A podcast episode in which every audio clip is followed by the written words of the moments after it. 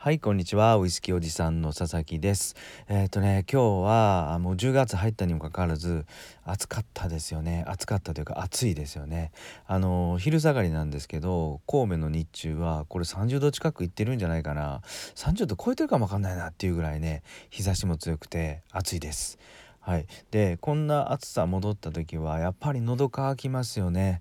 えっ、とねあのこの昼下がり夕方にかけて、まあ、ちょっとお酒飲むのに今日何がいいかなって思ったところねあのキンキンに冷えたクラッシュダイスなんかをね冷た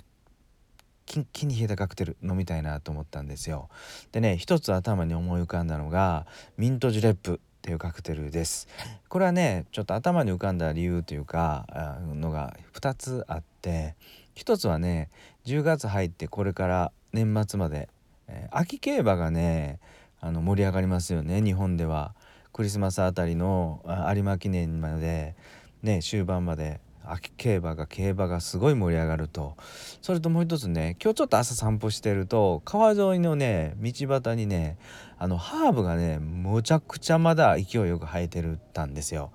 うん、あれ多分ミント系だと思うんですけどもうガッサガサワッサワサもっさもさ生えてるんですね。でそれを見てちょっとまだ頭に残ってたのでミントの競馬にちなんだカクテルそれを思い出してねミントジュレップなんかどうかなと思ったんですね。でミントジュレップの、まあ、レシピなんかでいくとバーボンそれと砂糖であとミントの葉っぱなんですよ。で作り方はねあの大きめのタンブラーグラスにまずミントの葉をちぎったり小さく刻んで入れるとまあその大きめの葉っぱそのままでもいいんですけどグラスの中に入れて、えー、シロップなり砂糖をそこに、えー、グラスの中に一緒に入れて、うん、グガグガグガグガ潰してねあの香りを立たせると。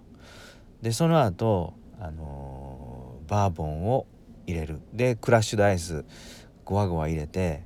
思いっきりかき混ぜると。まああのー、作り方はいろいろあると思うんですけどまあこれが一般的な作り方なんじゃないかなと思って。はい。で実はこのミントジレップなんですけどアメリカのね、えー、毎年5月の第3土曜日かなに行われる競馬の三冠レース有名なレースケンタッキーダービーのオフィシャルドリンクとして、えー、有名ですよね。今でも。うん、特にあの昔かな。今今もそうなんかな。ケンタッキータバーンっていうねバーボンメーカーがあの結構このミントジュレップのオフィシャルメーカーとして、えー、頑張ってたのを僕は昔覚えてたりしますと。でねあのこれをね暑い暑い5月のケンタッキーの日差しの中競馬場でみんなはジュレップカップっていう独特のねカップにクラッシュドアイス敷き詰めて、まあ、ストローかなんかでグガグガグガグガかき混ぜながら、あのー、このバーボンベースのミントジュレップ飲んでますよねっていう感じですね。でこれあの日本でイメージするのは多分あの甲子園真夏の甲子園の高校野球の時の日中でみんな勝ち割りをねすすりながら飲んでるあんなイメージなんじゃないかなと思います。はい、でこのねカクテルの由来なんですけどもうそもそもこれジュレップスタイルミントの葉っぱとあの砂糖を混ぜ込んで作る、うん、お酒のスタイルは作り方はねもう1700年ぐらいからねあのもうあのこれできてたらしいんですよ。当時はバーボンじゃなくてラムであるとか、まあ、そういうちょっとあの、まあ、もっともっと古いスピリッツでやってたっていうあのまああのそういう説があるんですね。はい、でこのミントジュレップなんですけど僕のねあのもう少しあの何て言うのかなアレンジした作り方おすすめはねこのミントジュレップをミントをね